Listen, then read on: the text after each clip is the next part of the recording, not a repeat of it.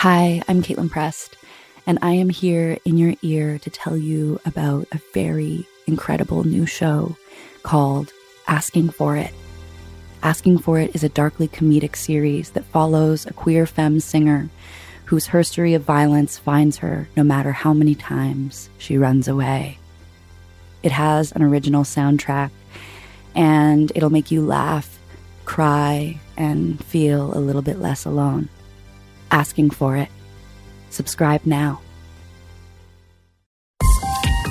This is a CBC podcast. Hey, I'm Acey Rowe. This is the Doc Project. Over the past week, as borders have closed, thousands of Canadians abroad have been trying to get home. Among them, one of our own producers, Allison Cook. This past Monday morning, the 16th, before the Prime Minister announced the country's borders were closing, I called her. Hello. Hi, Allison. Hi. How are you doing? Well, you know, I mean, I can't complain, right? My the place where I am temporarily stuck, I guess you could say, is um, is kind of a paradise. But I'm looking forward to getting home. At the beginning of March, Allison finally took a vacation. She went to Mexico with her husband. So, what's it like there? People are out and about, but it's getting quieter and quieter. When Allison left, COVID 19 was big news, but there were only a handful of cases in Canada. Um, thing is, I got here before they were telling Canadians they should stay home. That obviously changed. I mean, what changed things for us was from thinking, okay, we'll monitor the situation, to getting the news on Saturday from the federal government that advising Canadians abroad to come home. That was the trigger. Anybody who is currently abroad, get back as soon as you can. The language here, we recommend that Canadian travelers return to Canada via commercial means while they remain available. So, until such time as we're on a flight, in fact, until such time as we're on the ground in Montreal, um, we're going to be a bit nervous. For sure, right now I'm having a bit of trouble sleeping. You know, wake up at night and you think, gosh, you know, I hope I, you know, I hope I can get on that flight and that we can get home. You don't want to be stuck somewhere in the middle of a pandemic, um, not speaking the language fluently and not with the best access to healthcare. So, when do you get on your plane? Tomorrow afternoon, Tuesday afternoon. So, good luck. Yeah. Let us Thanks. know when you land. Okay, we'll do. Thanks so much. Okay, bye. Talk to you soon. Bye. The minute I got off the phone with Allison, I got the alert. Prime Minister Justin Trudeau's announcement on Monday that it was no longer just wise to get home, but urgent. And if you didn't, you might lose your chance. We will be denying entry to Canada to people who are not Canadian citizens or permanent residents. Anyone who has symptoms will not be able to come to Canada. Let me be clear. If you're abroad, it's time for you to come home. When that announcement was made, as many as 500,000 Canadians were traveling abroad. Today, we follow two of them Allison in Mexico and Natasha Greenblatt in England over the course of the past week, feeling their way through what we all are the uncertainty and the fear, but also finding the small moments, these opportunities for joy, comfort, maybe even inspiration.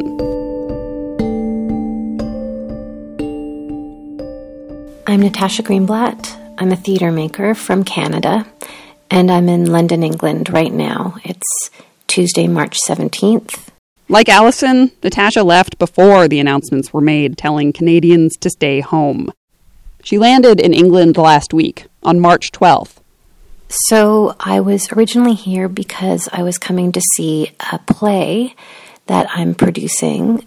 The play was in Brussels. I had been part of the planning for this play for some time now, although um, I wasn't involved in the rehearsals. So I was really just coming to get to arrive and celebrate the opening with the cast and uh, my creative collaborator, Rimah Jabr, who uh, was the writer of the show. Her plan was to lay over in England for a few days to visit her cousins, then continue on to Belgium. That is not what happened. And as things changed, Natasha began recording on her phone.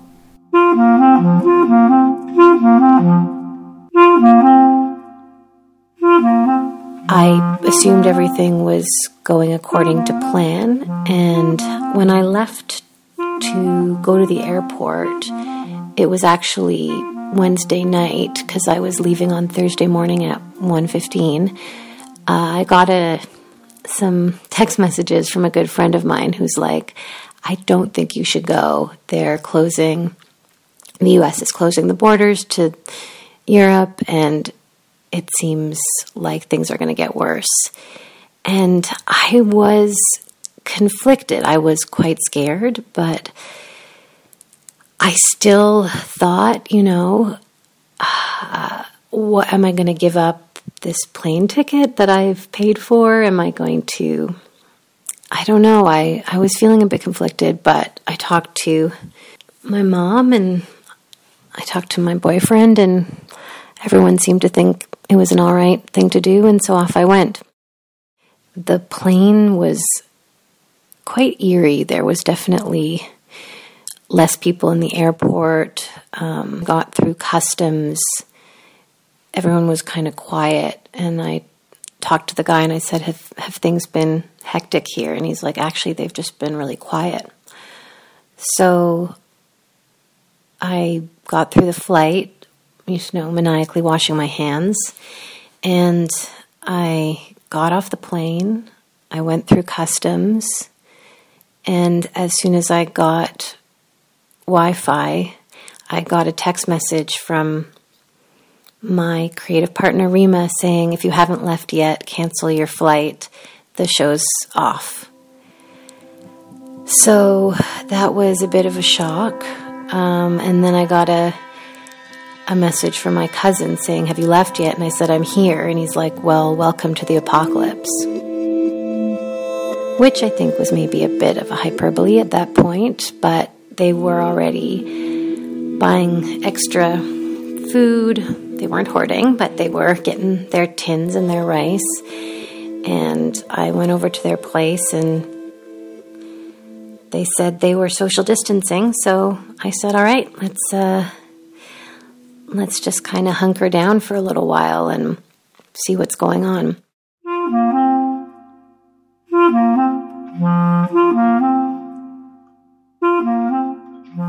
So obviously, I wasn't going to Belgium to see the play.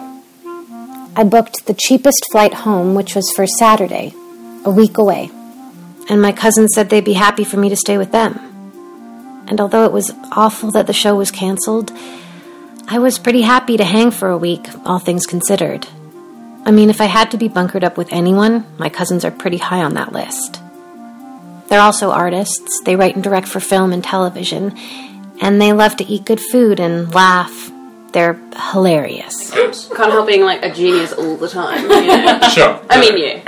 Oh, Yeah. what, really? No. No. Yeah. Okay. Wait, what? There's my cousin Sam, who I'm actually related to.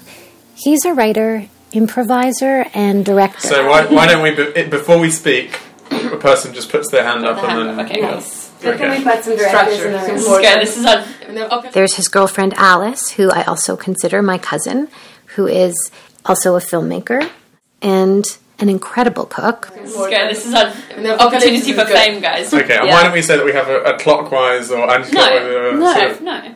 And they were living with their friend Chloe, who is also a filmmaker. Do we, do we have to speak clearly and one at a time?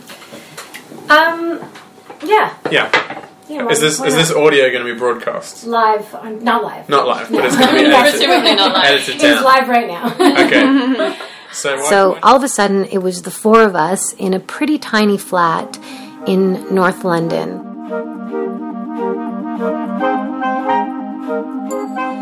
So we settled down to a pared down existence. We thought of it as a sort of coronavirus writer's retreat. We were social distancing, but we didn't stop everything. We still went to the store to buy extra ingredients we needed for cooking. And we did a lot of cooking. It was so nice to spend time together, chopping onions, sharing recipes, and eating home cooked meals. And we kept talking about what was going on in the world how unbelievable all the changes were, whether England was doing enough, and what it all meant for everyone.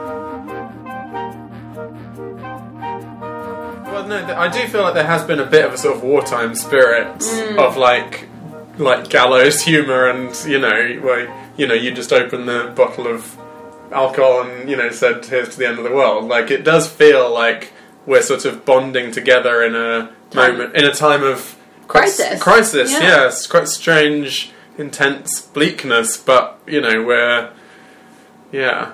I think there's still hope though. Like I think that's what's nice. Yeah, It's like very dramatic to say, but I think we're all like, you know, it's hard though when you veer between. I think we've all had different moments of veering between feeling really, really quite depressed about it and feeling that we're not doing enough and that the mm. government isn't doing enough, and then having other moments where, particularly, I think when our freedoms are being infringed upon, when we suddenly de-escalate it in our minds and go, actually, like, oh wow, you step outside and people are still It's fine. yeah, like it's, we- people yeah. are still living their lives, and actually, are we catastrophizing it more than it perhaps is necessary? It's like a constant yo-yo between the hmm. two extremes. I think, which is also just exhausting.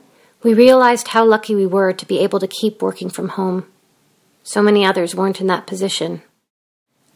On the second day I was there, Sam had a great idea for a funny Instagram video, his true passion in life, telling the story of a near distant future where the only professions left were medicine and TikTok, cut to a dance break.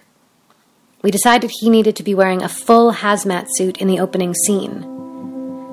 So, while Chloe and Alice kept working, Sam and I went into the world to buy some costumes. It was a sunny Friday afternoon. Everyone was out. The open air market was full. People were eating at restaurants. We found everything we needed at a hardware store and came home to choreograph the dance. That night after dinner, we shot the film. The four of us collaborated and laughed our butts off, and Sam's dancing was magnificent. It felt like a special kind of moment that was only able to happen because of these strange circumstances. Looking back on it, it feels like we were in this magical bubble. We knew things were different, but we didn't know the full extent of the changes that were about to come.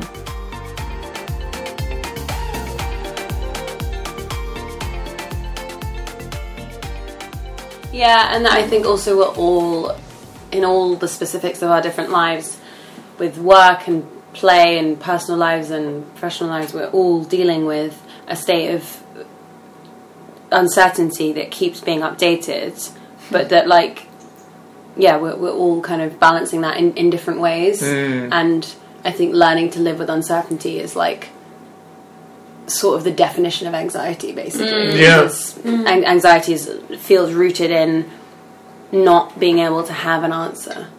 Um, and I think certainly that feels quite dislocating and um, both exhausting and like panic inducing. And I think the combination of feeling like you just want to do nothing and the combination of feeling like you need to do everything, it, that feels like a quite a potent, um, even further anxiety inducing combination.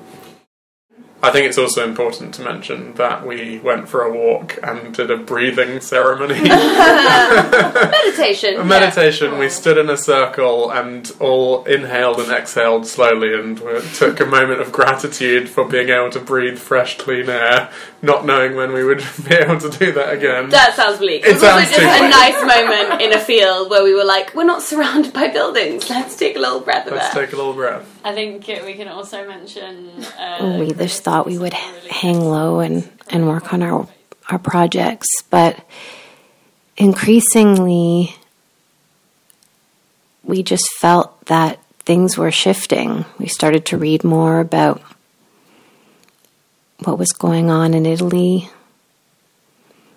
and around the world, and that it wasn't stopping, and the measures that people were taking were only getting more and more serious. And so it began to feel like the window of opportunity was getting smaller and smaller. And I thought if I don't get home now, I might not be able to get back for months. My friend said, you know, you you have to get to where you want to be right now. That's what you have to do, and that really shifted it for me. Eventually, today it was this morning. Um, I decided that I um, that I was going to book a flight for tomorrow morning at 6:45 a.m. and go back. I'm Jonathan Goldstein, host of Wiretap. Each week you're invited to listen in on my telephone conversations, whether funny, sad, wistful, or even slightly strange. You never know just what you might hear on Wiretap. I mean, I knew you had a show. I just, I just didn't think that people actually listened to it. Howard, That's the breadth of your genius, Jonathan. It's not just that you're funny, but you can be cripplingly, poignantly depressing. The Wiretap Archives, available on CBC Listen, Spotify, Apple Podcasts, and wherever you get your podcasts. Okay, how are you feeling about me leaving? a bit anxious about your flight Mm. and actually less so that you might catch it and more just that it will be a stressful 20 hours or whatever. It's really bittersweet to go home right now because I have had such an amazing time here with my family and the feeling of, you know, being together in this time of crisis, like a crisis we've never experienced before in our lifetimes. Never seen the world change so quickly. Um, and you know, we were remarking tonight too that we would never have necessarily stayed home this much and cooked this much and spent this much quality time together. And it's been ironically really fun to be together here. It also feels really strange that you'll be going back to Canada and obviously there's no plan for you. Like, you might not have come back in the next year or whatever, but it very much feels like borders are shutting down and it feels just strange to feel like people are all across the world and you might not be able to see them when you want and who knows It's what the next few months are going to look like. Yeah. Yeah, I agree with that. It feels like prior to this, at any moment, one or other of us could have spontaneously said, "Hey, let's fly over to Canada and see you," or "You fly over to London," as you have done fairly regularly in the last few years. And now it might be a very, very different world when we actually see you in person again. So it's uh, the night before I head home to Toronto. I leave today at 6:45. It's 1:20 right now. And I can't sleep. I'm pretty anxious. Um, I'm just hoping nothing goes wrong at the airport.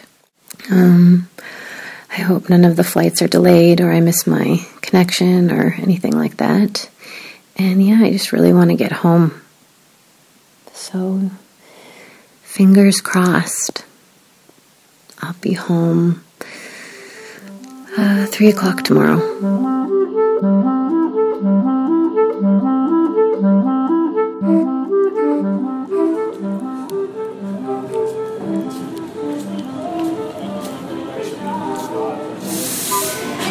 All right, so here I am waiting for my gate to come up. Um, there's lots of masks.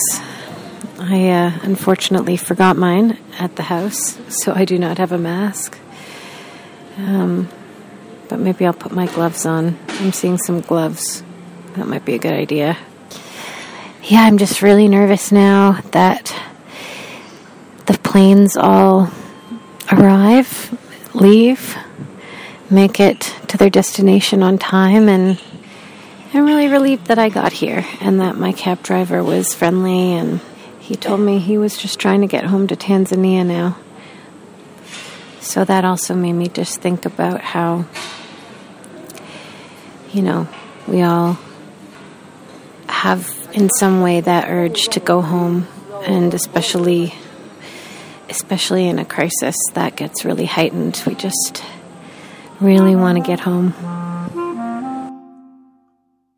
Attention all passengers. Due to the coronavirus outbreak, passengers are requested to stand close to each other and not to gather in groups. Avoid handshakes, refuse kisses on the cheek, and avoid hugging.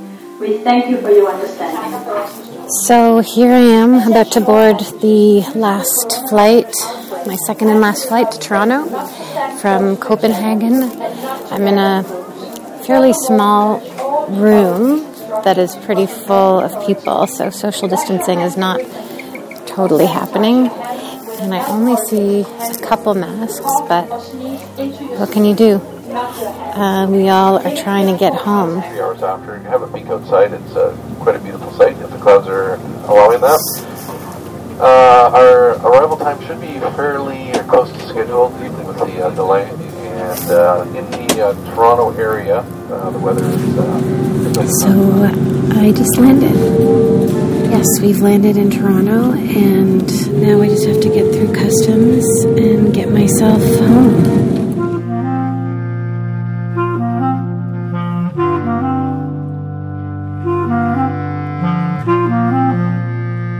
Loved your guys' last video. I was very sad not to be part of the. I know, we, wish that you were there. So much. It felt almost like wrong doing a, vi- a video with you not there. Yeah.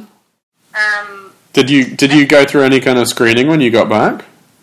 they just asked me if I had a fever or a cough, and I said no. And then they said okay. So it was kind of weird. Mm. Kind of anticlimactic. So are you guys just keeping on trucking in terms of your work? Yeah. Yeah. Just sort of getting on with it. Um, Yeah. Yeah, I, I definitely feel like I spend a lot of time each day trying to sort of bat away the anxiety of what it all means for the future and kind of compulsively reading news and you know, I think one thing that was nice about having you here was that it gave us a sort of a social central point to kind of base distractions around. And now that you're not here and um, it, it all feels a bit quieter in the flat, it definitely. I, I definitely feel like the, the that extra space can often get taken up with just reading the news compulsively and worrying about what it all means. It does sort of um, I don't know. It it is scary. Yeah. Um, and I feel I've today I felt tremendous gratitude for just having this apartment to be in, um, and I don't know. It's it's it's just really weird. Yeah. It's it's kind of interesting that you know if you if I could go back in time and you know talk to you right before you got on the plane to come to Canada, knowing what I know now, of course I should say to you, Natasha, don't come. It would it's insane. Everything the world's about to go into meltdown. But actually, you coming was so amazing, and it kind of helped us like get through this really weird and quite scary time. And hopefully, you felt the same way. Um, Yeah, I was thinking that. I was thinking that I really didn't regret coming at all, and I wouldn't have made that choice. Yeah. Okay, well, All right. Well, yeah. Stay stay safe, you guys, and uh, well, more importantly, other let it, help other people stay safe. Keep your damn selves locked up. we'll do our bit. All right. Cool. Speak soon, guys. Yeah, absolutely. And to you guys. Okay. Bye.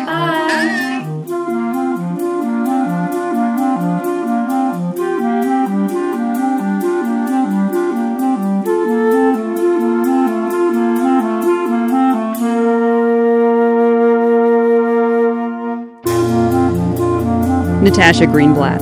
That story was produced by Natasha and Julia Pagel. And I have an update for you. While Natasha was calling her cousins, I got a call I'd been waiting for from our producer, Allison Cook. Hello. Hello. I'm home. How does it feel being back?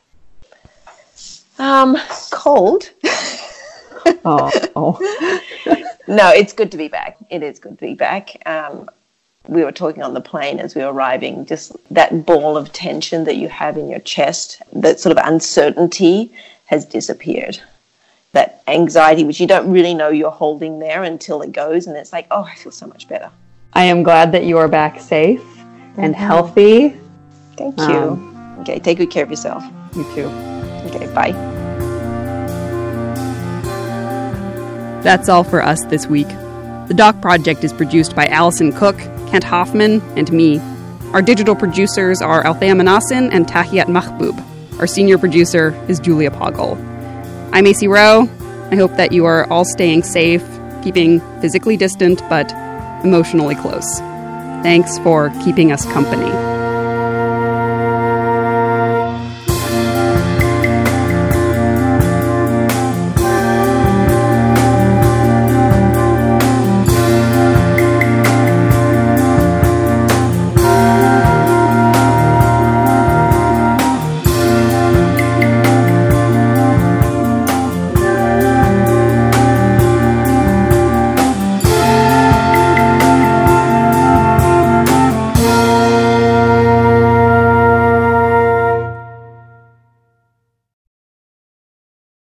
For more CBC podcasts, go to cbc.ca slash podcasts.